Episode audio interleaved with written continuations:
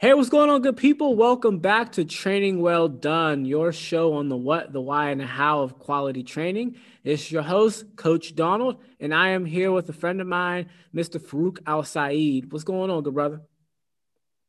Hey, peace, man. How you doing? You good? Oh, good, good. It's Friday. I love recording these on Friday. Like I'm in like a very good spirit about just kind of moving around, and I have way less to do on Friday, so it's just like no pressure. Yeah, yeah, absolutely. absolutely. How you feeling today? I'm cool, man. You know, it's been it's been a long day. It's been a mazza already, but yeah, like you said, it's Friday. It's the end of the week, is it? So we're here. Booyah. So Farouk here, he is the director of an organization called One Hood Media, who does a lot of good work here in Pittsburgh when it comes to media and arts literacy, activism. Um, if you guys were following me, you saw the birthday fundraiser that I did, and so this was this is the man behind you know, the see one of the many faces um, behind that organization. And so me and Farouk work out together. And yeah. so he comes into the gym and he kicks my behind with different workouts. And it's been uh, really fun and inspiring, you know, watching him train, training with him. And so I wanted to bring him on the show to talk about this aspect of having robust movement as an athlete, as a person, and, you know, how that influences your life. So um, you know, welcome to the show. Do you want to drop a quick line about One Hood, you know, before we kind of yeah, step so, away from that? Yeah, the, the the mission of One Hood is to build liberated communities through arts and education and activism. Um, everything we do is through the lens of hip hop, uh, as it shapes our narrative, as we control our narrative, as we take in, take control of the media representation of Black people and people of the global majority. Everything we do is done authentically. Um, is just for in a, in a, in the sake and a medium of liberation of old people, um, you know, through through the lens of hip hop and how we work and educate. Nice. So make sure you check them out. Their link will be in the podcast description so you can learn more, donate, figure out how you can get involved. So we're gonna leave that part alone. It's Friday. Want to talk about work. We want to talk about working out and training, what we love to do. So Farouk is um he's one of those people that you know there are certain people who like actually can kind of brawl a little bit. And then there are those people who are like actually dangerous. Um, he crosses that line into like the dangerous category of people that you actually don't pick with. Like there's a line of people who are dangerous that they're very nice and friendly. And so he's into that category of people that you wouldn't think would hurt you, but then you know, like, oh, that could go south. You say that because most people wouldn't put me in the nice and friendly category. So I appreciate you saying that. Thank you. Yeah, maybe it's because I'm on the side of of him that you know I could see the friendliness. I don't know how other people feel, but uh, but yeah, I think you're a pretty nice fella. Thank you, thank you. So um, you know, let's you, you mentioned like to me you had an MMA background. Like, take us through that. Like, what was that like? So, I started I started training in martial arts in 1991. Um, so I've been doing it now for 20, almost 28 years. Uh, I started when I was six, so that should age me a little bit. Um, and I'm 35.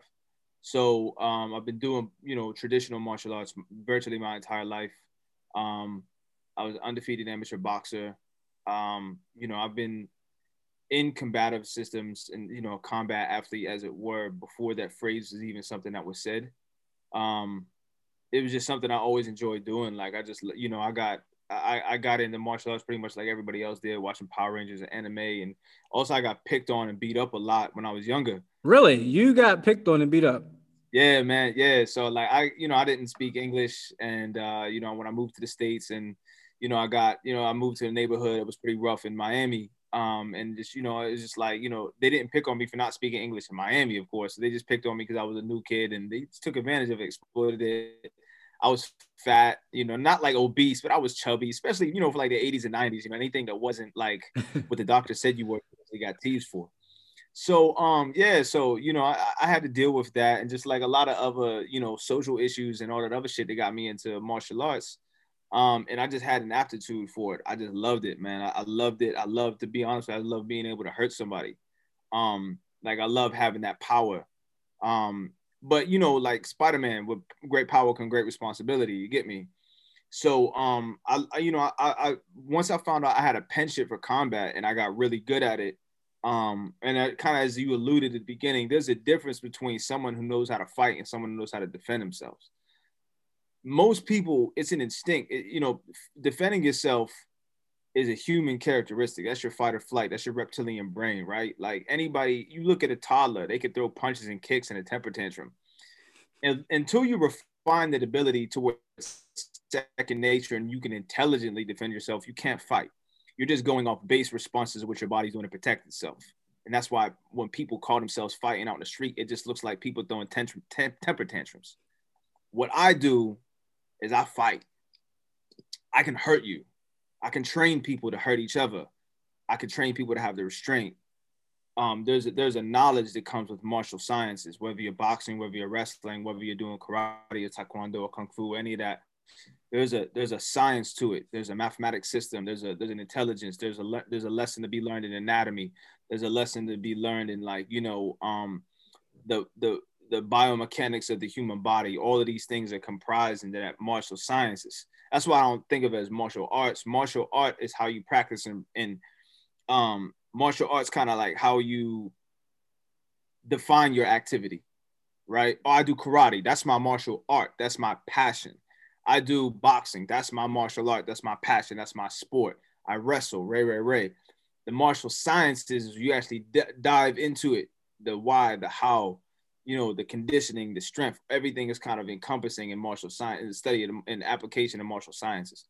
That's why i you know like to use that terminology of it because that's what i do. So like i learn you learn what the body can and can't take. Whether you're doing push-ups whether you're pushing someone you learn how the body reacts to that and you and you scientific, scientifically adapt attack analyze strategize strategize defend and all of that now, did you make that phrase up yourself, or did you did somebody no. bring that to you? Because I've never actually heard anybody say like martial science is a way to describe, you know, that. There was there was a brother who actually trained the Nation of Islam, um, Dr. Moses Powell. Is the first person I ever heard say it was martial sciences, and I studied with some of his um, study with some of his uh, uh students. Uh, okay. Muhammad, Dr. Um, Abdul Glover, uh, some other people that you know put that phrase into my head and I just carry it. You get me? Mm, so that's actually a really interesting way to to look at that in regards to the science of being able to control yourself, mm. not only in controlling for restraint, but controlling to act and act very intentfully, because that's really what that control is, is being able to do exactly what you want to do versus just reacting. Uh-huh.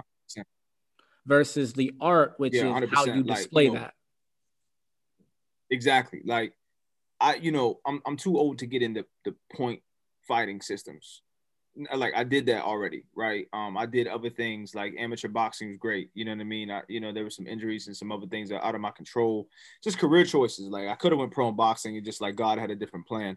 Um, but I'm not getting in a street fight to have a point sparring match. I'm not going to get in a street fight to, to, to have a boxing competition with you. Like I'm like any fight should be taken out as efficiently as possible, as violently and efficiently as possible. That's why people go to war. That's why people created guns to eliminate hand-to-hand combat. So, you know, if you're gonna do hand-to-hand combat, you know, in this day and age, get it done as quickly and efficiently as possible, not only to protect yourself, but well, yeah, just to protect yourself. That's it.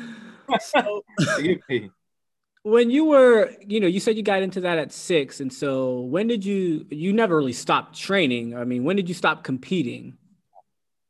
Hmm? Oh man when did i stop competing? That's a great question. Um i stopped doing like martial arts tournaments i'd probably say right after high school in high school. Um because i got i got drafted by the toronto blue jays to play baseball um but i got locked up the same time. So that was kind of it for that um, and then, you know, I started competing in boxing um, once I got out of jail. Um, so I was like 18 when I started, you know, doing like competing in gyms and then eventually getting in the amateur boxing system.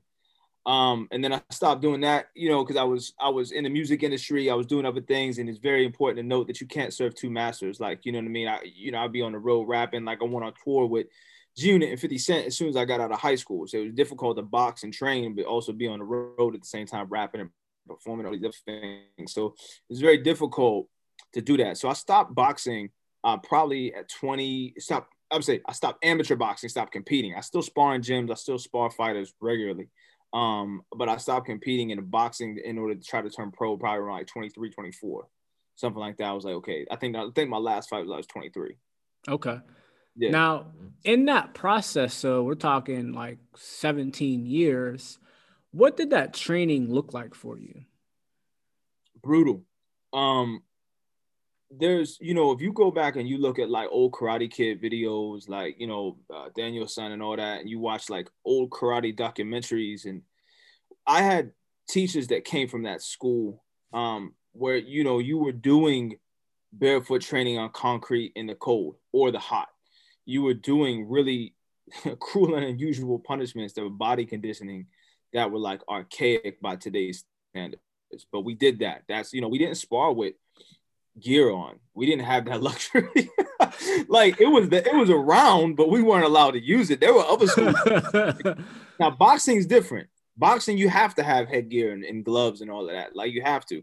Karate gyms, it was like nah. It was still like a lawless land where people were just like kicking each other and knocking teeth out. That doesn't mean. Oh wow! It didn't mean it looked great. It was effective somewhat, but you know you learn a lot about yourself from that and you know and i say it all the time it's a it's a very popular boxing thing to say is like two people come into a boxing gym someone that gets punched and stays in there and someone get punched and leave and then eventually you're just left with a whole bunch of people that got punched in the face and decided to stay so you, you, get me so that was kind of the dojos and the training that i came through like you know i was always an athlete even though i was chubby and everything as a youth like i was always an athlete so i always trained athletically um, it's just we had a different understanding at the, that time um, because like we had the 80s and 70s kind of to teach us while I was a, still a child in the 80s. I didn't start training, I think, until 91, like I said. So, like, we still kind of had those relic training methods where things were kind of stagnant, but at the verge of, you know, a revolution in technological and medical advancements and sports science and everything like that. Like, I was just talking about it the other day. Like, you know, when you and I were growing up, if you were an athlete and you tore your ACL, that was the end of your athletic career at that time. That was it. Now you're you might be back later that year. Like if you're taking the playoffs and you're a professional athlete, you might come back and play in the playoffs. But you know, but that's the thing. The advancements of sports medicine and sports science kind of, you know, it, it and some of them condemned the way we trained back then. But like you know, the, the training itself was rigorous. It was disciplined it was intense. Um, it was fortifying, and it was gratifying at the same time. So you know you got some training. When we look at you know being able to have longevity, and you look at being able to not just have longevity, but being able to perform well and perform often, fortifying is a, a word that I never thought about using until you just said it. That I think is very descriptive of what training should be like. You should be fortified in your training, your joints, your movement, your muscles, uh, even your bones, if you're eating well, you know, should be fortified to support you. What would you say, you know, when you think about what you were doing, you know, as you went into 2000 and early 2000s, um, what parts of your training would you say kind of provided that level of fortification?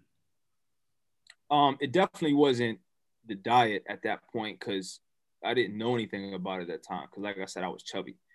Um, once I, I hit a growth spurt when I was like 14, going into grade eight. Like that summer, I grew like five inches that summer. You must have been really um, short. And it was, I realized how much my body hurt growing that much. Like you actually like growing pains are real. Like you feel like you, it's very uncomfortable feeling growing that fast, that little. Or that never, I've never had that problem. Um, Yeah, I mean, I mean, I'm I grew to five eight. So it's not like I grew to be a giant. Like I stopped growing after grade nine, so it's like that was it for me.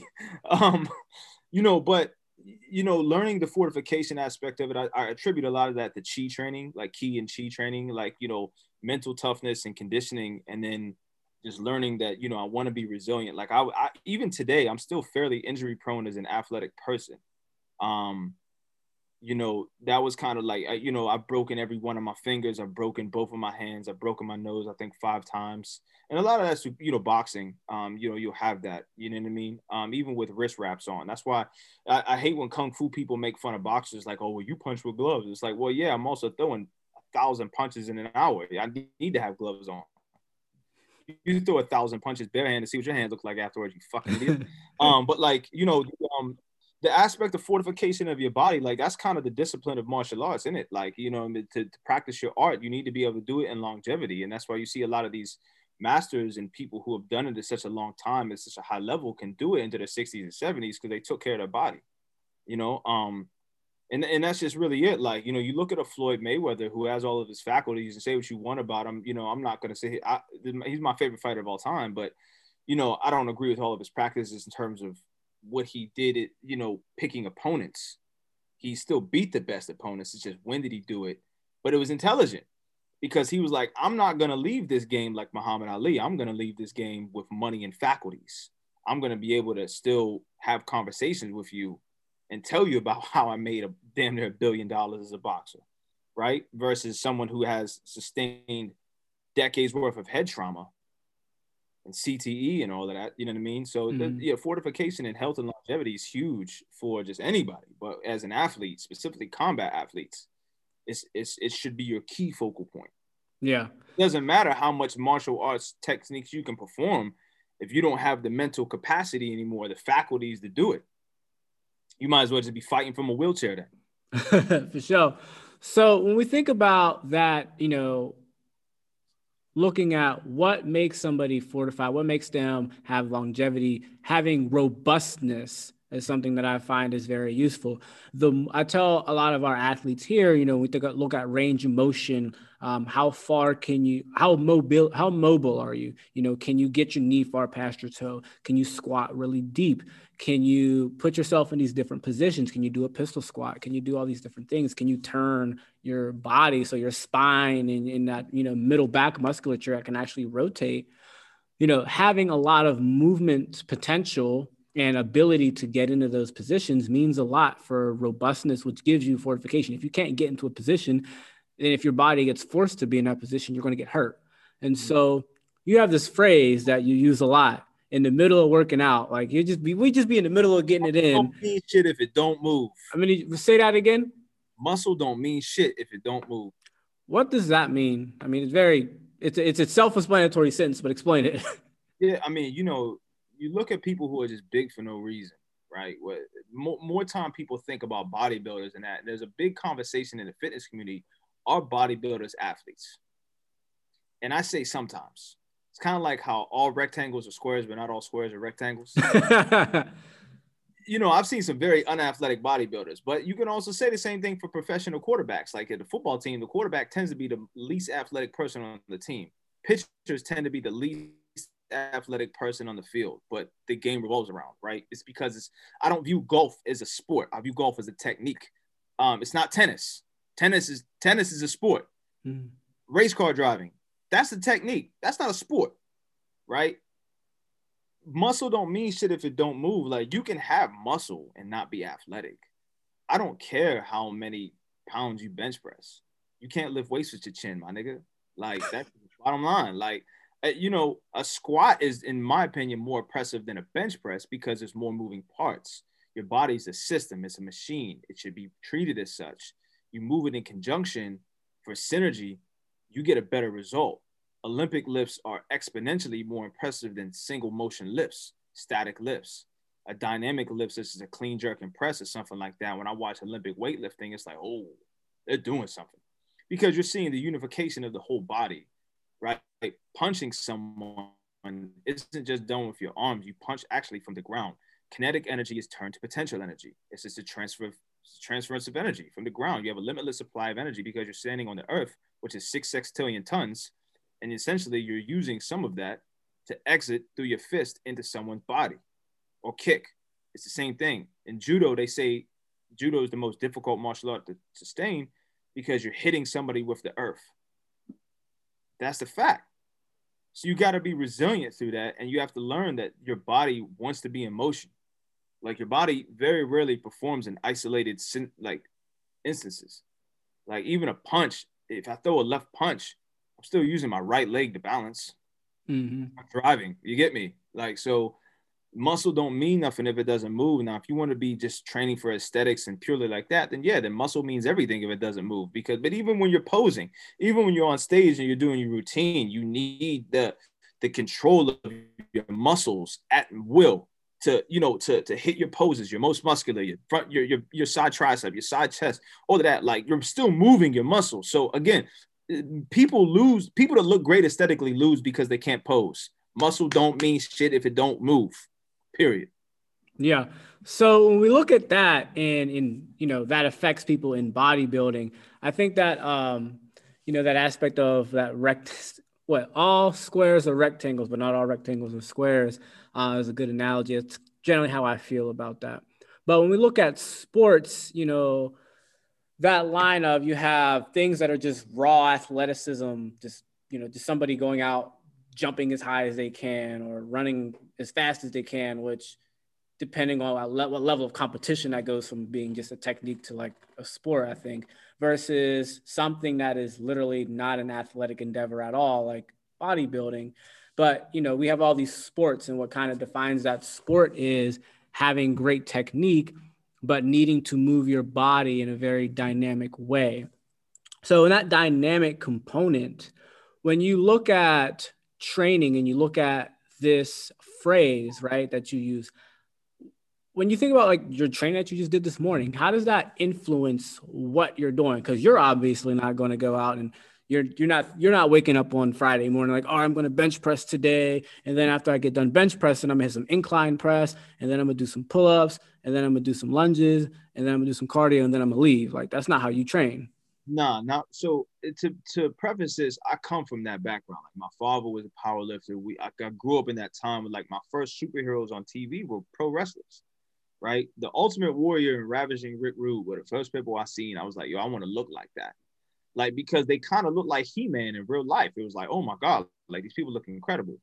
Um, so I come from that powerlifting background, and I even experimented with it a little bit in my day. Um, right, I come from that bench press. Go ahead. Real quick, I want to clarify. So just so that anybody else listening doesn't get me confused, powerlifting itself very much is its own sport. Hundred percent. Like bodybuilding in the sense of people just going to lift to look puffy. You can just as much as he said, you know, you can be athletic uh, you could be body a bodybuilder and not athletic. You can also be a bodybuilder and not be that strong versus being that big and being very very strong. It's it's, it's very different. It's very different. It's, it's two totally different training methods. Um, but you know, to so the way I train and what I do when I train is I always train to complement my martial abilities. I'm always going to train to make sure, even as I get older, I have fast synaptic responses that doesn't mean I'm out here doing the agility ladder every day, but I'm doing work that requires me to be agility and synaptic and quick. I've never been a fast person, right? Um, I've, I've never been someone's gonna put like a 4 240 up. My legs just aren't long enough. I'm top heavy. Like I'm aware of how I'm built. I'm not gonna run a 4 240. However, however, I can punch very fast. I can kick fast. I can move. I can dart around the ring quick. I can get in my sport respective speed extremely fast, even someone that's old by standards of performance wise, right? I still move very fast. Um, like I was, you know, um, just viewing some of the speeds from, from my phone, like, you know, from like a couple years ago, me throwing punches. Some of them look a little quicker now just because they're sharper. That, but that's a different conversation. But when I train, you know, I do a lot of calisthenics. I primarily do calisthenics. And when I do lift weights, I tend to not lift anything other than a 50 pound dumbbell on each side or 100 pounds total weight. And but you know, I'm 100 right now. I'm I'm heavy for me. I'm like 179, 180 pounds. Um, but I'm very muscular, and Donald can attest to this. Like I'm extremely muscular, but I'm mobile. The reason for that is like I believe in the dense, even as dense as your muscle can be, it should still move. Case in point, look at linebackers. Linebackers are some of the most muscular athletes on the planet. Gymnasts, are the most muscular athletes on the planet. They have the lowest body fat percentage. Wide receivers nowadays, extremely muscular, extremely athletic. You look at LeBron James, is a freak for his size, for six eight two plus. He's very muscular, and that's difficult to have on that that type of a frame. He's powerful. He's athletic. Why wouldn't everybody want to look like that? I always liken it to, you look at marathon runners or sprinters. There's a, it's a, it's different It's different, right? Now, this isn't to bash anybody that does marathon running because I know Donald, you do a lot of long distance running. Um, it's not for me, right? It's even when I had to do it for boxing, I hated it. Like I hated long distance running. No one, no, you you can't name me one fighter on the planet that enjoys running because I'll tell you what, that's the first thing they give up when they stop training is running. No one likes that. You have to be a very specifically minded person to enjoy that type of training, right? I never did. A lot of people don't, but there are people that do. I say that to say, you look at a sprinter, they look completely different than a, a marathon runner. It's because there's a different practice into it. Marathon running, in my opinion, isn't as sustainable as sprinting is, right? Because sprinting doesn't require, like, you know, you're you're only going a very short distance. The way I train specifically is I, I train for maximum capacity, massive like um Pavel Pavel, what is his name? You know what I'm talking about, the Russian man. Um Pavel. That name. I can't think of a certain now, but he kind of changed fitness. I read I read this book that my strength coach gave me in the early 2000s, and he's basically like, you ever see a cheetah limber up before it kills something? that was his mindset. So I want to be able to be synaptic at any point, even if I'm sore that day, even if I'm tired, even if I only got three hours of sleep. I still want to be able to throw a punch with as maximum efficiency as I can. You know who else wrote about that? Bruce Lee. And you look at Bruce Lee, Bruce looked fantastic up until his death. Bruce looked fantastic. It's probably the best looking corpse the world has ever seen. And, you know, Bruce was just another animal, but he understood the importance of being able to explode on a dime and stop at the same time. It's you know, martial arts to me, it's not impressive how fast you could throw the technique, it's how well you can control the technique. So, same thing with your bench press. If you're bouncing a ball off your chest, that's not impressive. That's why I like that dead stop. you stop for a second, oh, then go. Full range of motion. That's the indication of true power, flexibility, and full range of motion. So when I'm training, I'm doing, you know, a 50 clip of push-ups, and then I'm doing 50 squats, and then I'm gonna throw some punches afterwards because there's good lactic acid built up. I got some fatigue toxins to fight through. Now it's challenging. Muhammad Ali always said, I hated every I hated every second of training, but I didn't start counting my reps until the shit started hurting. That's not exactly what he said, but that's basically what he said. Like I, I count my reps when it starts to burn. I don't know how many push-ups I did, but I know once I started burning, I did 50.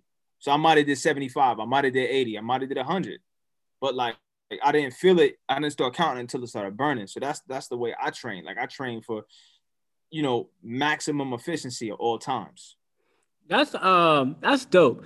And when I think about that that last piece in regards to you know not counting it until it gets tired until you get tired, how does that affect your mindset? Just kind of as a human I being. I, man, I zero in, bro, because like I, I look at training. Not only is it fun for me, but it's a task and it has to be done, right? You got to pay rent every day. Yeah, I got to pay my dues, bro. So it puts me in a zone of like constant competition with myself. It's like, yo, yesterday I did this. Well, today I'm to do this, right? Because I have to, not because I want to. Some days I don't want to work out. It's not, it doesn't happen often because I do love it, but there's some days I don't want to. But those are the days when I know I have to perform at my best. I had a sensei always used to say, you never want to run into anybody that knows as much as you. So you gotta learn a little bit more today. Ooh, I like that phrase. Y'all should write that down. Never want to run into someone knows as much as you, man. So you gotta train harder today. So like you see me train. There was one time I remember we was in your spot, and I did uh 20 sets of five pull-ups. Yep. And you were like, and I and I fit. I was like 20, and you were like 20 what? And I was like 20 sets of five, and you like, oh, you like, whoa, wait, 20 sets of five? And I did it in like 40 minutes. And you were like, how? That's how I train. Like I'm, I'm training for that and that. And I had full range of motion, you know, five push up, five pull-ups, boom. Wait 10 seconds, do another five. Wait 10 seconds, do another five. Maybe I'll wait 30 seconds next time, do another five. But my goal was to get 20 sets of five, and you do the math for how much that is, because I failed math three times. Men like me don't count too well. But that was the number I wanted to get in my head. So nothing was going to stop me from getting my 26 to 5. And then we still did other shit. Yeah. And when you other shit. And you know, it's funny you say that. And you mentioned about sprinting because when we look at when I so I train high school sprinter, I have track starting in like six weeks. Yeah, yeah. And you know, when you train high level sprinters and you're doing like actual speed work, for that level of efficiency or even like even with long distance people as you get into like high competitive uh, times of the year your training becomes a lot faster but with a lot less volume per set So instead of doing like all these tempo runs where they might, especially with a high school kid who's not in great shape, you're running all these 200s and 300s. Now you get into the season, you're running a few 150s, you're running a few 250s, you're running a bunch of 60s, but you're only doing a couple at a time. Um, you got some rest. And so, you know, it's funny you say that. Like when I, you said that, and it took me for a shock because I just don't hear people talk about doing that and but they do that like with Olympic lifting when you go into high power training and you start getting your eight sets, Four sets eight sets three, yeah. Yeah, yeah, like yeah. that. Like that becomes very common. But it's funny, I don't hear too many people talk about doing that with uh, pull-ups. So uh, we're gonna change gears here. Yeah. One thing we talked about, you know, throughout these different workouts that we've been doing is play. And admittedly, as someone who like has to run the business mm-hmm. of coaching, do like coaching ed and you know, a million other things. Sometimes I don't really play as much. I'll play when I'm running a little bit more, but I don't really play as much as I used to in the gym. But you know, I recognize that play is one of those things that's very important, not only when it comes to just training, which we'll talk about, but just in life. And so, you know, uh, you can you can answer this in a second. I'm going to ask, but for all of you listening as well, think about when's the last time you played When's the last time you just kind of frolicked around? And I don't want you to be like, well, what do you mean by that?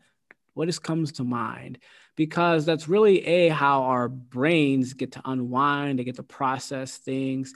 Um, that essence of self care. Yeah, you could sit in the bathtub with your candles and all that. You could also just go play and just be a goofball, and you'll also see your stress go down. You'll also be able to help sort out these different things in your head and there's a lot of ways that we solve problems when it comes to while we're just playing. And so, uh, before you talk about just the workout mm-hmm. aspect of playing, you know, what do you think about playing in your own life?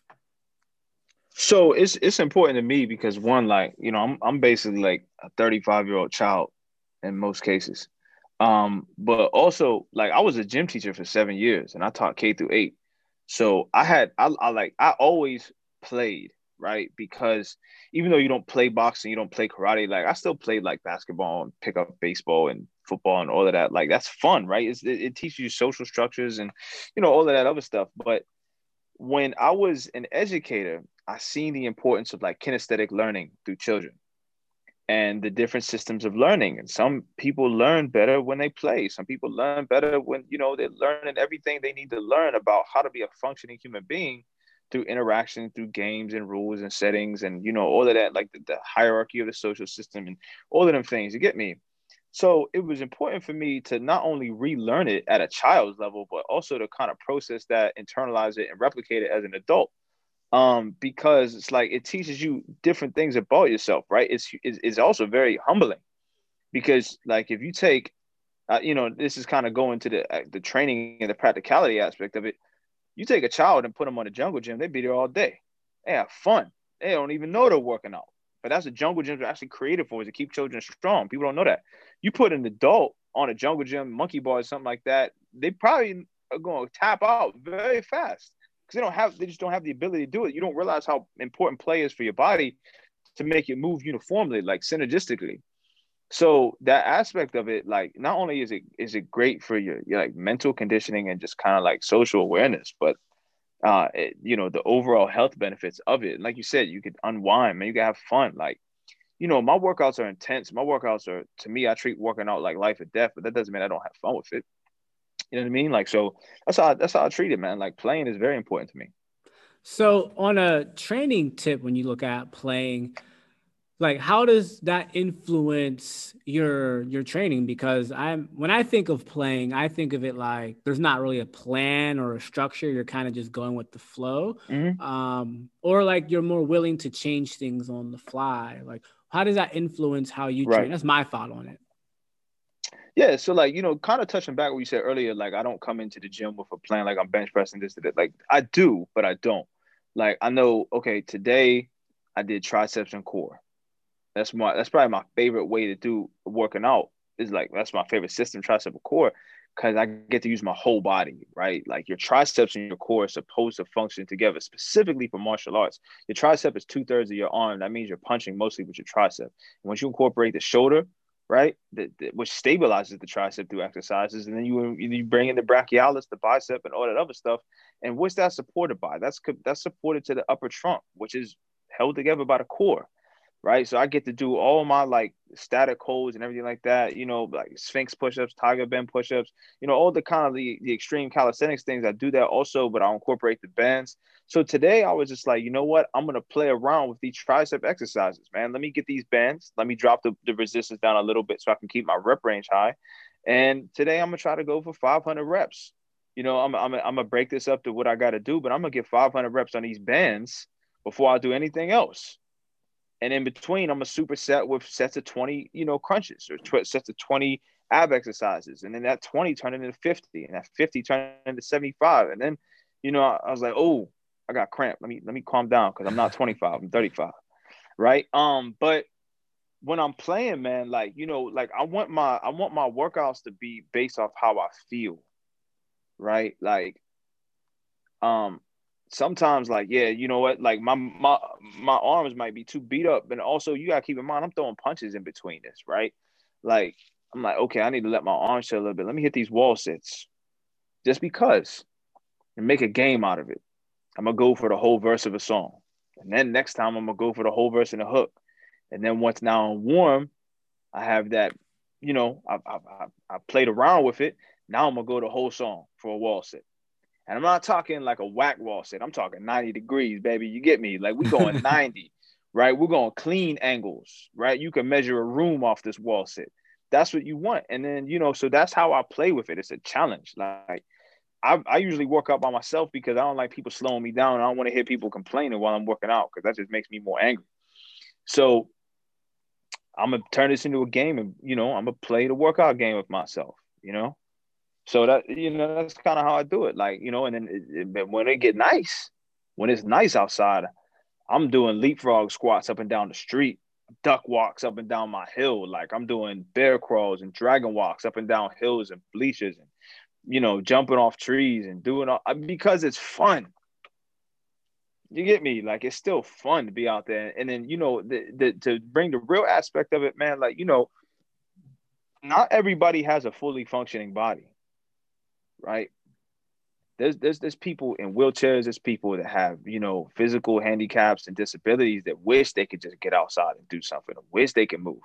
And people take for granted your free range of motion, like your ability to just get up and move whenever you want to. That's a blessing, man. I'm not chatting, preaching my religion over anybody, nothing like that. But Allah subhanahu wa ta'ala gave us this body to move, man. And that's the thing. Like we gotta be able to move it. So playing is like the most natural form of it. Like think about how strong children are. Yeah, I had a like, friend I was just chatting with yesterday. She put her son on Facetime. He's like, I think he's like three or four, and this man was just doing push-ups, just running around. Stole her phone, and he yeah, ran man. into another room. Like, yeah, just ran away. Like she was struggling to go catch up with him. because yeah, that's the thing. Like children are limitless energy, man. They're almost like potential energy. Like, you know, because everything is a game to a child. That's how they learn. Mm-hmm right? You know, you especially if you grew up black, man, you man, you always, you always play, playing. But that's how you know that's how we learn as children, as young human beings, man. It's not no different than any other, you know, evolutionary um superior animal in the food chain or in, the, in, the, in Mother Nature. Like you think about it, it's only a handful of animals in the animal kingdom that actually play. Right? It's only a handful, and they're the most intelligent, and they're the most um, and they're usually predators. Right? Because mm-hmm. you're learning the you're learning the, the play because it teaches you about your survival. And so you get me, and that's what. Go ahead. No, you got it. You got it. I was saying, and that's where martial arts systems come from. People watch animals and interpreted those movements in this defense systems. That's why specifically in kung fu you see like your mantis, your tiger, your leopard, right? But the, virtually every martial system on the planet is borrowed from an animal. Like you look at wrestling, bears, right? A bear hug, right? Uh, there's martial arts techniques named specifically after animals. There's there's martial arts, the entire forms named after animals and how they play. Like in, mm. in the monkey system, right? It's the most playful looking system. Like, you know what I mean? Like it, it's that doesn't mean it doesn't work. I'm just saying it's just like it's the most playful looking system. And it's, you know, it's it, it, again, that keeps your training fun right? That that keeps it like from being rudimentary and too you know rigid. I did a um capoeira class a couple years ago. Shout out to Akinlana. I got to bring him back whenever COVID's over. Yeah, he yeah. did a uh, capoeira workshop here with us and schooled me about how capoeira works. Because like I had heard of it, but you know most of us know capoeira because of Tekken, right? And so mm-hmm. he, he was kind of like schooling us on the history about you know how it came up. But one thing that stood stood out to me was that you don't do or practice capoeira, you play capoeira. Mm-hmm. Um, right. Yeah. Very clear in that aspect of this is something that, and that was rooted in the history of why it was done and how it was done, but still looking at like just that it's a very social type of martial art. It's a very social type of skill that you practice. And so you're playing it and you're having fun with it. There's music often involved. You're kind of just flowing and going with it. And you guys listening, you know, you think about your training, and it's something that I think about when I look at, all right, we create this plan, whether it's in the gym, we're good, we got these weights that we're going to lift, or we got these movements we're going to do, we got these different runs that we're going to have. Sometimes people get caught up in like, this is my spreadsheet, this is what I must do, so I will. Right, right, right. This, which can often, you know, easily lead it to not be as fun. And, you know, even if you have a certain plan because it, it relates to a certain goal, understanding the need for some flexibility with that, that uh, that is a, a a lighter form of play, a more formal quote unquote style of play of saying, all right, I'm not going to do um, this certain exercise at the end, or you know what, I'm not going to do this type of squat. I'm going to do that. You know what? Ah, I don't feel like doing um, this these Olympic lifts. I don't feel like doing my clean and jerk, so I'm going to throw med ball instead. Or I'm going to do some sled work instead. I'm going to bound up a hill instead. And so being able to have that flexibility with what you're doing, because at the end of the day, it's not really the implement or the particular exercise it's still the movement that it is and what kind of adaptation you want to have from that. And so um, allowing yourself to just play more can really help with being able to keep things fresh keep things diverse and not necessarily even steer away from your actual training goal. You know i want i also want to touch on like you know the aspect of playing right uh, just just like full total body movement. I know there was um some guy who was training conor mcgregor to fight floyd mayweather. Name was like his name was like Ido Portal or something like that from italy. And he kind of like became like a professional play coach or something like that teaching athletes to kind of like basically move in different patterns and you know different you know engage your kinetic chain in different ways. And that all that shit is great right? But you don't need someone to tell you how to do that like you, you don't need that. All you all you do is just like go back to doing shit you did when you were younger.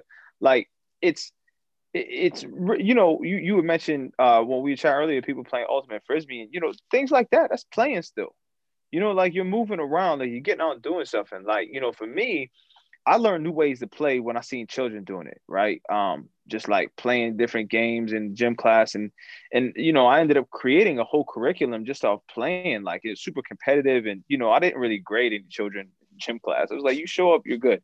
Um, but pretty much everybody got an A for me. Even the kids that didn't want to participate, they got an A for me because I understand they were overcoming something right? You know, the kid in gym class is like, oh, I hate gym because I'm out of shape or I'm not athletic. It's like, nah, bro. It's like I'm not judging you on that. I'm just judging you how well you can follow directions. I don't care about you could shoot a basket or nothing like that. Would be fucked up if I was judging you off that ability. Like, cause then you know what I mean? Cause it's like you got your other classes for that. Like you got your other teachers tell you you can't do math, so you're failing at life. Nah, I'm not gonna do that. But I learned you know pl- creating these games and these strategies for children is like you know it's it's kind of like you know I don't really know how to play it but I know Uno has like a universal rule set and then a specific rule set for everybody that plays it. If I create this game, I might have an overarching rule set, but I might adapt it from class to class. And I might have all these different parameters. Like, yo, I know this class is not really that athletically inclined, so I'm throwing more strategy in there. I know this class over here, all they want to do is get the ball and run. So that's what we're gonna do today. I'm just gonna run these kids to death. Like they're gonna look like it was cruel and unusual punishment at the end of this period. Right? Kids are gonna be stinking the rest of the day. Sorry, but you know, at least they're gonna be, you know, they're gonna be tired Um, but then that's the thing, children rebound fast because you're playing. Like if you think about how your central nervous system responds to stuff, right? And there's always that conversation of overtraining. You're not gonna get that with playing. I don't really necessarily believe in overtraining. I do believe in sapping your central nervous system, but that doesn't mean you can't do something while you're tired, like stretching or I, I think of it like I don't have rest days. I have active rest days, right?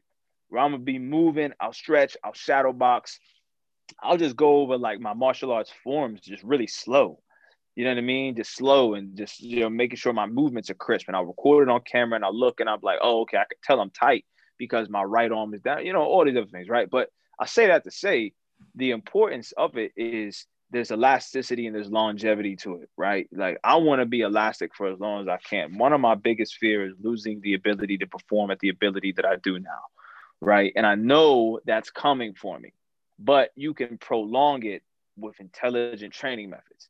You know, like every time I see, you know, I hear players like, I, you know, I'm huge, I'm a sports fanatic. Anytime I hear like, you know, oh, you know, uh, so and so signed this guy, but he's 32 years old, so he's at the end of his career. I'm like, yeah, but 32 is really young. 32 might be old in a professional athlete sent, but you're looking at this now where you have these, you've always had people that were exceptions to the rules. Your Ozzie Smiths, you know, um, in baseball, right? I don't know who's, you know, or uh, you look at um, Maurice Greene, right? Runner, uh, football players, Tom Brady's 42 years old, 43 years old, going to his 10th Super Bowl. What? Are you mad? And that's because he adapted these new training methods, adapted a new diet.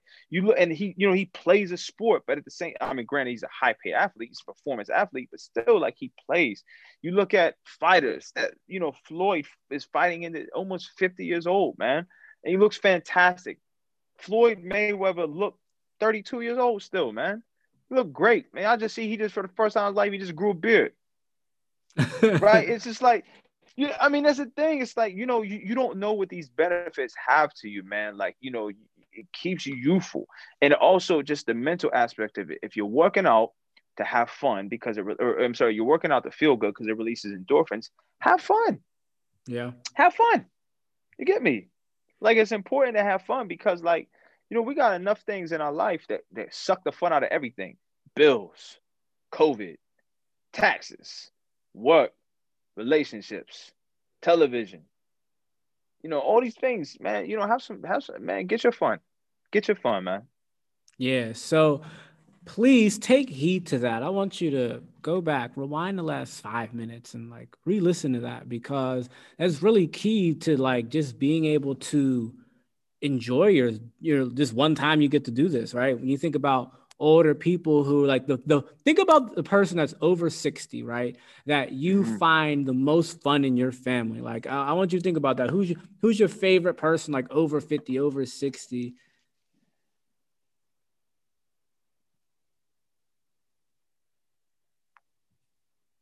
Are you asking me? I'm asking you. Oh, I'm asking you. oh, me? I, I, don't have no family left. Ain't nobody that old. My father's it. it. Oh, okay. So when I think about, it's like who's that your? Was real oh. morbid. That was super morbid. Everybody's dead. but that, but but that's so. So let me say something. Let me say something about this this is why I'm gonna kind of get political, right? And I remember you and I talking about this before. Like my father's dad waited really late in life to have him. My father's dad was like late 40s, early 50s, something like that when my dad came around. Super late in life, right?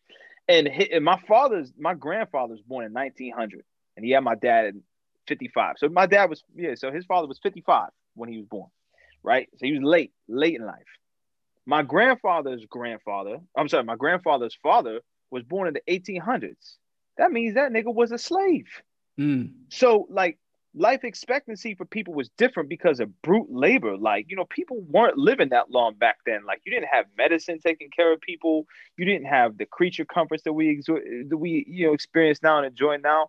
But now they say, you know, the first person lived 120 years old already been born, right? There's already the chance that, you know, the person lived 130 is already living on the planet right now.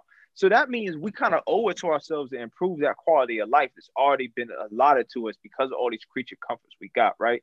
We're not out here like, you know, digging holes with our hands no more and dying of carbon monoxide poisoning in mines. Not some people are, but you know, I'm not.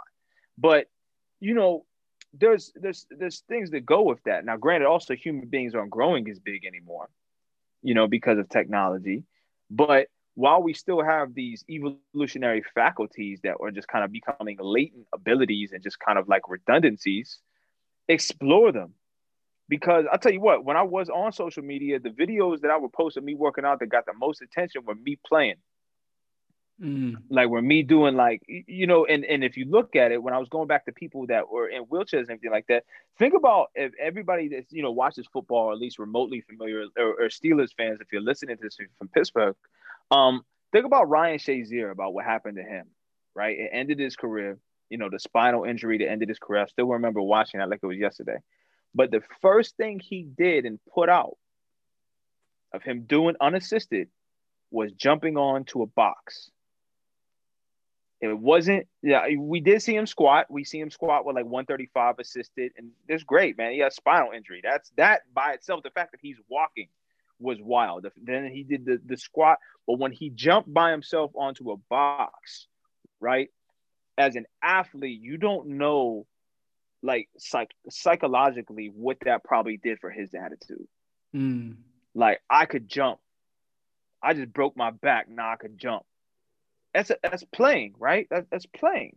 Yeah. There's a huge mental boost to that, man. So his quality of life when he found out he could jump, I remember when I I remember when I tore my knee and I found out I could jump again, man. You know how happy I was?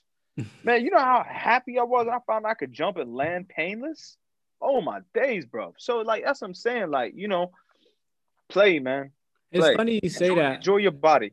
I think about every spring. So like I haven't done college track and God, it's I'm getting old now. It's been like seven, eight, eight years since I like put on my college jersey to go run.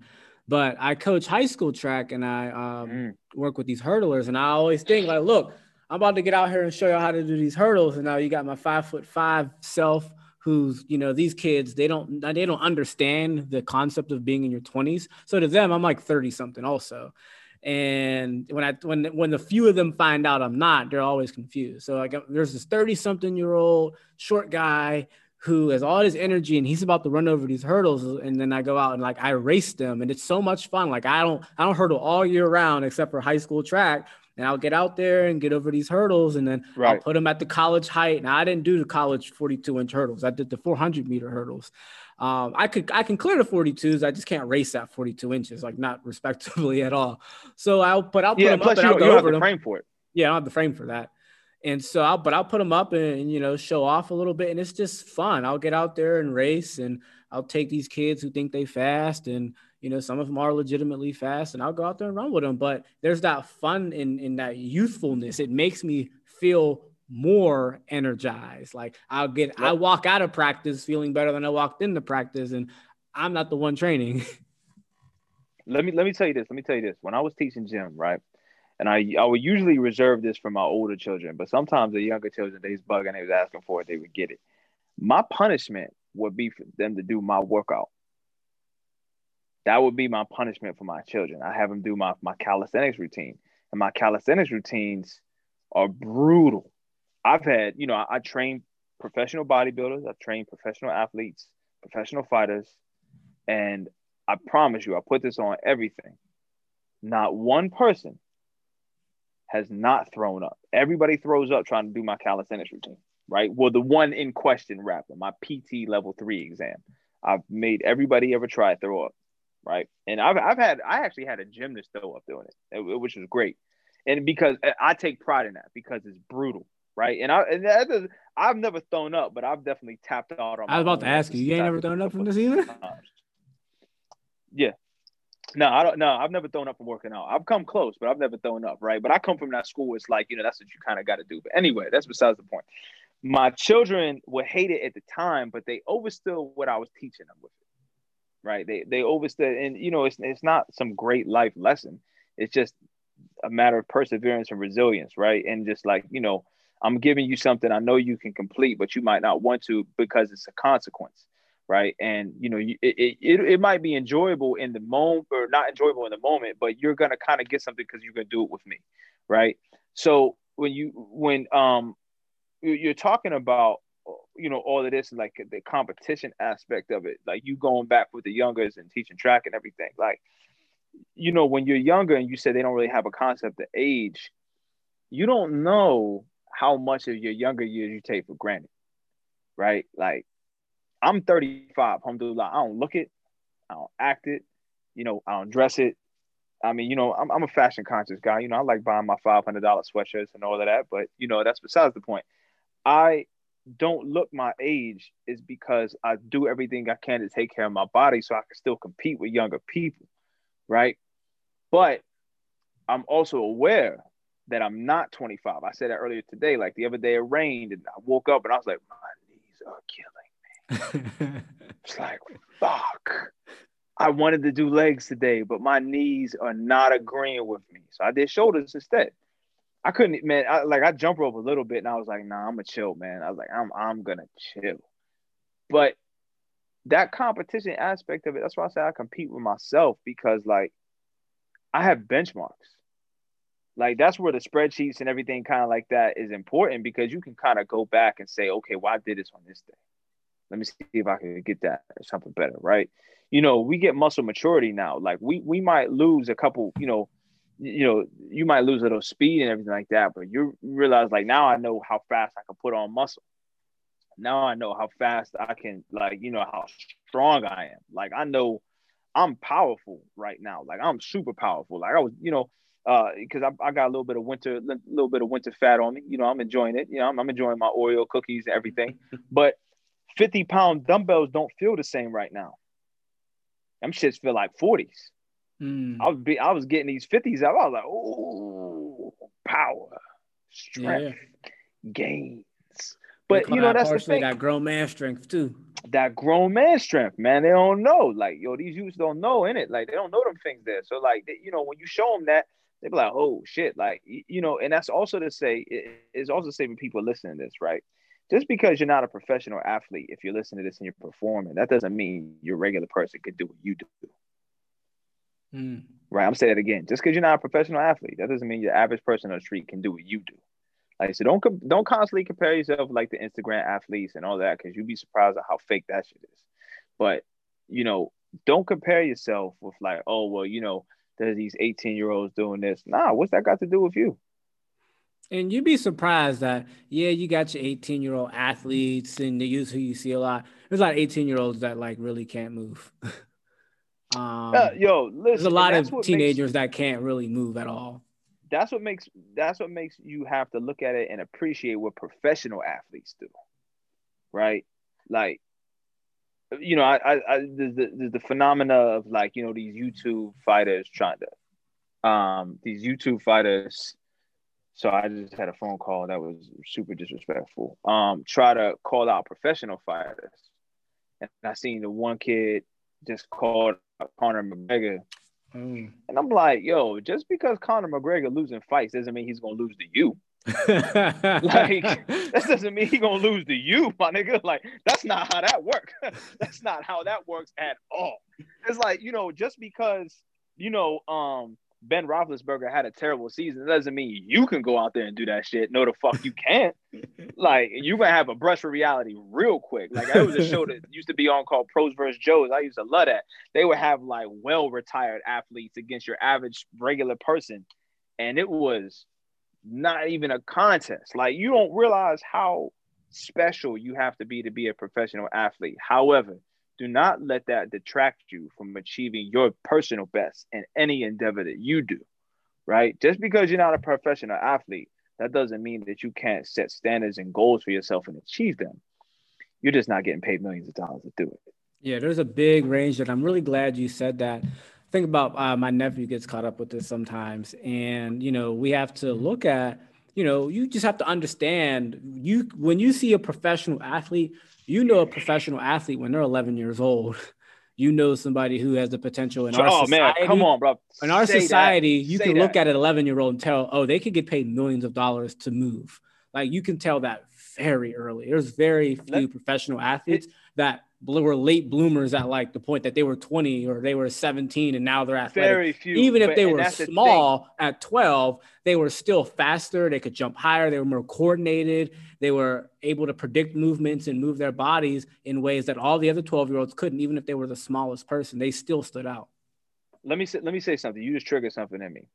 When I I, I mentioned again, if you're just joining us, that I was a gym teacher. Um, I didn't call my class physical education. I called it movement arts because we were moving. It was the art of movement. We were like for my K through four class, I would teach martial arts as the gym class, and we would do games as a reward. My five through eight kids, we would do games and then martial arts as a reward. So I, I just inverted the system. But we we we learned the art of movement. Now the the to go about what Coach Donald just said about recognizing professional athletes at a very young age is that it's not difficult to notice a professional athlete when they're young. And uh, my strength coach used to be, you know, coach like Pop Warner football. And I remember coming to one of the practices one day and he was talking bad to the parents. He's like, How many of you made it to the NFL? Shut the fuck up while I coach these kids. I was like, what? come through. Come through, Mr. Jackson. Come through and say that then. But that's the thing. Like, you know, LeBron James got scouted by Nike when he was in grade seven.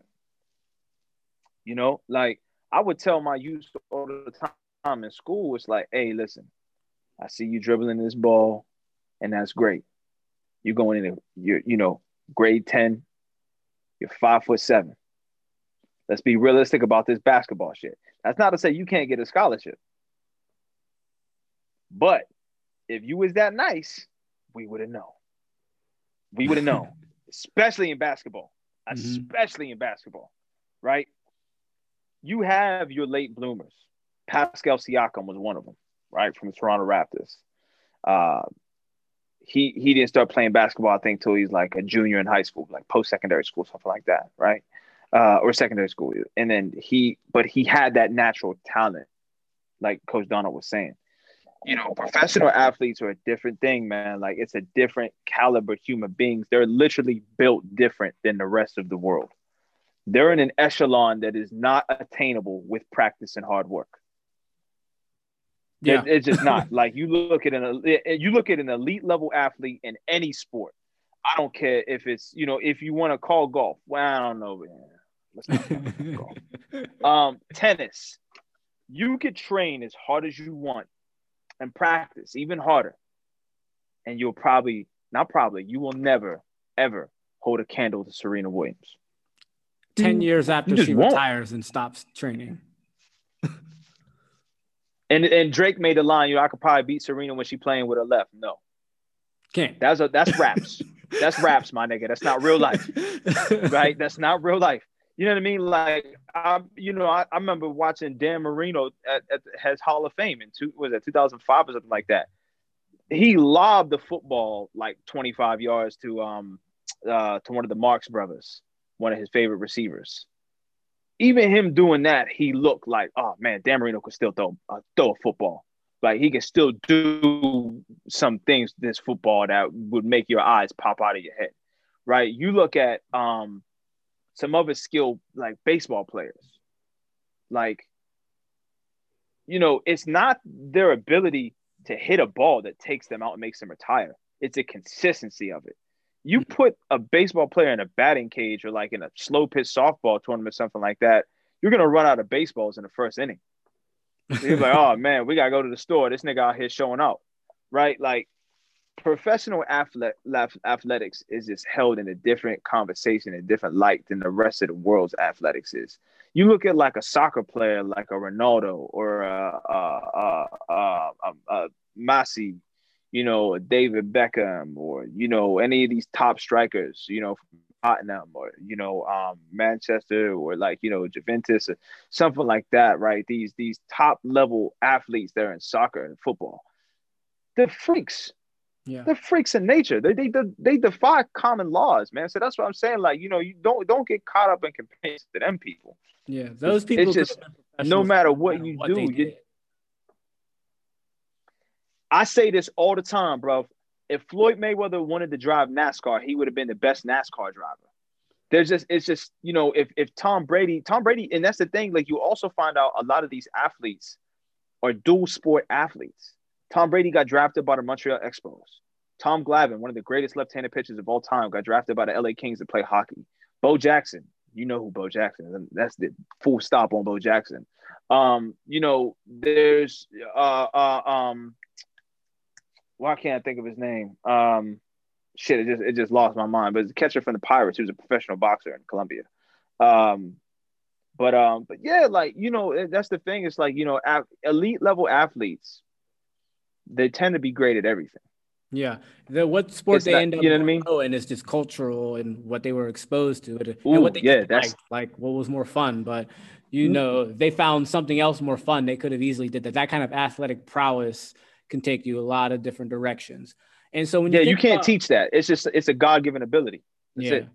So when you think about yourself, you know, like like Farouk was mentioned, like don't think about that. Think about what you can do compared to you, because that's a one percent. But compared to a lot of adults, you could still, if you care about comparing yourself to other adults, which some of us do, like let's let's be real, um, you, there's still a wide range of things that you can outperform a lot of people. I was not a Division One quality sprinter in any respect. I can still beat most 29 year olds in a 100 meter race. I can still beat most 21, 29 year olds in a 400 meter race. I can beat them in a mile. I can beat them in a 5K. I can beat them in a half marathon. Not all of them, not, you know, but a fair number of your average 29 year old I'm going to beat in pretty much every foot race. But because I run a lot and I've, because I coach so much, I've honed that technique. Um, there are other people, you know, if you think about somebody who cared about um, powerlifting or being a strongman when they were younger or even now at 40 because they own that craft and they work on that a lot they're stronger than not only just most other 40 year olds they're probably stronger than most other people that just walk around. And so yes there's those that, that there's that elite category but then there's that aspect of just the people that you're going to be around outside of your training group when you walk in the general community you can pride yourself on i can do i can run a half marathon better than all these other people i could you know, yes, I played flag football, but I could still run routes or throw the ball better than most other people that I'm going to brush shoulders with.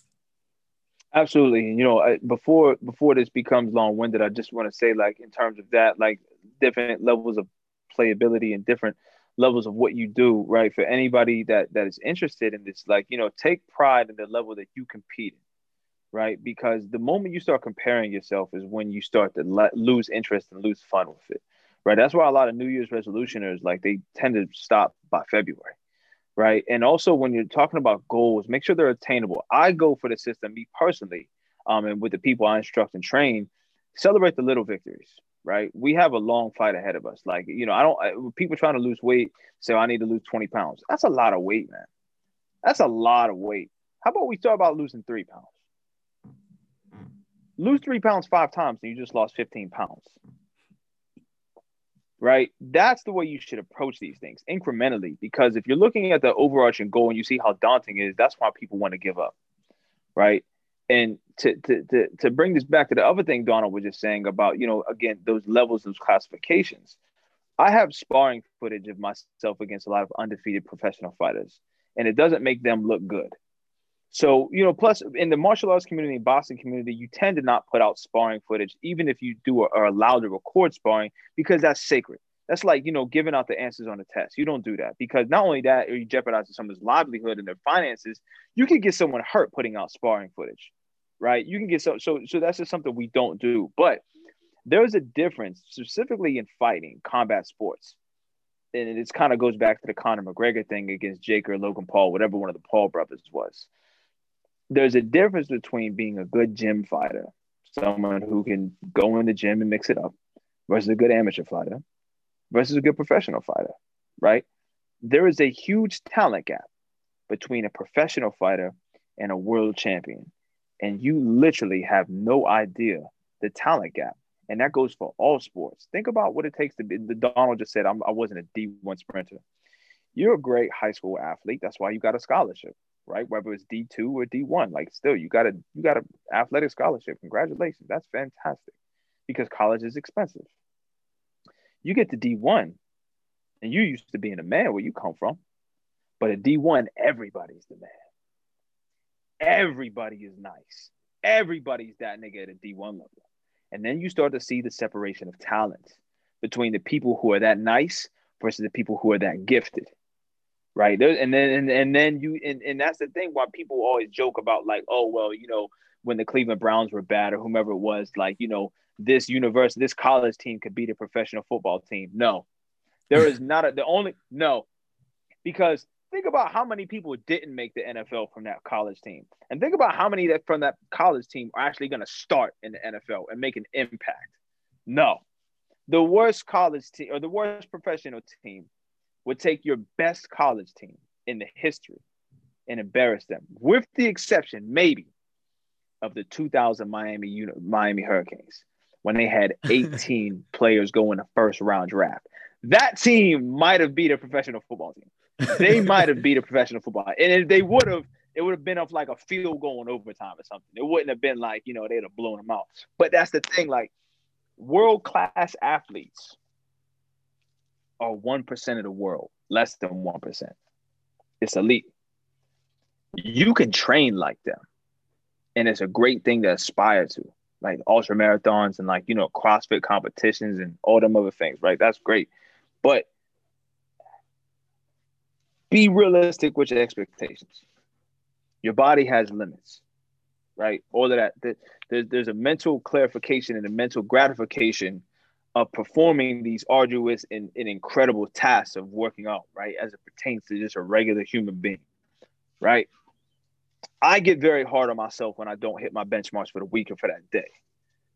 Um, but I'm also no, I'm only competing with myself. So sometimes I will have some additional chocolate to assuage that. Like, yeah, you did a good job today. You deserve that chocolate. Had it. Right? Set goals for yourself also. Make give yourself rewards because that keeps your relationship with training healthy. It keeps your relationship with your exercise and your goals attainable. And it also gives you a lot more joy than pride in what you're doing. For sure. So good listeners, I hope you took good heed to that. That was uh that was great. And that was a nice little uh chat at the end. Um, we're gonna kind of close this out. I do want you to uh, think about. It. I did ask that question earlier. Who's your favorite person over fifty and sixty? So, listener, hopefully you can get your memory jogged. And the reason I just want to bring that up, when we talk about playing, usually that person is the funniest, most playful person of that mm-hmm. age bracket that's in your family. Like that person that they just don't grow up, don't grow up. So when people tell you, hey, when you when you're when your uh 68 year old uncle's like, don't get old, man don't get old, like for real. So there's a there's uh, a there's a saying that youth is wasted on the young. Yo, man, if I'm still in the end of my youth and I still feel that like I look at these teenagers like, bro, look at all this stuff you're wasting. Like, why are you doing? Give me your bones, like, give me your muscles, give me your joints. Like, let me be 16 again. Man. If only I knew what I knew now. But um, that, and that's it. But that makes you that is thing. That's that's life, bro. That's it makes you appreciate getting older, and you want it to come slower. Yes, get old slow. So, yo, thank yeah, you uh, for coming on. Um, hopefully, when this whole COVID thing goes past, we can get back to the grind. Uh, so make sure you guys yeah, yeah, yeah. like, subscribe, and share this podcast with a friend. Find somebody who does too rigid of training and share this with them, and you know, tell them you are really strong or you're really this and that, but you can't move. All right, go get in their face. Um, make sure you also follow One Hood Media on Instagram. Follow uh, Farouk Supervillain Saeed um, at Supervillain Sa- Saeed on Instagram. You can see all his uh, mm-hmm, mm-hmm. playful mm-hmm. workout routines. Um, he's on a little blackout right now, but if you listen to yeah. this podcast later in 2021, you might see him back on there. And there's hundreds of videos on there right now. Um, thank you. Hope you guys enjoyed this show. Make sure you leave us a review. You know, we want to get more people to see this. If you are interested in what we're doing here at GHP, you can um, find me. You know, you can find this podcast at training underscore well underscore done on Instagram. You can find me at coach underscore Donald. But right now we have our ebook. It's a free ebook about um, 10 exercises to help eliminate knee pain, uh, running pains. So you can go check that out on our website, www.ghperformance.com. Check out the resources tab. We got plenty of stuff. And right now, when this podcast gets released, it'll be just before track season is getting started. So if you have a kid or you yourself are looking to get ready for the upcoming track season, reach out to us. We have our uh, youth speed and performance program. We still have a few slots available that will be taking on new kids. So make sure you check that out. Um, otherwise, we'll catch you next time on the show. Holla.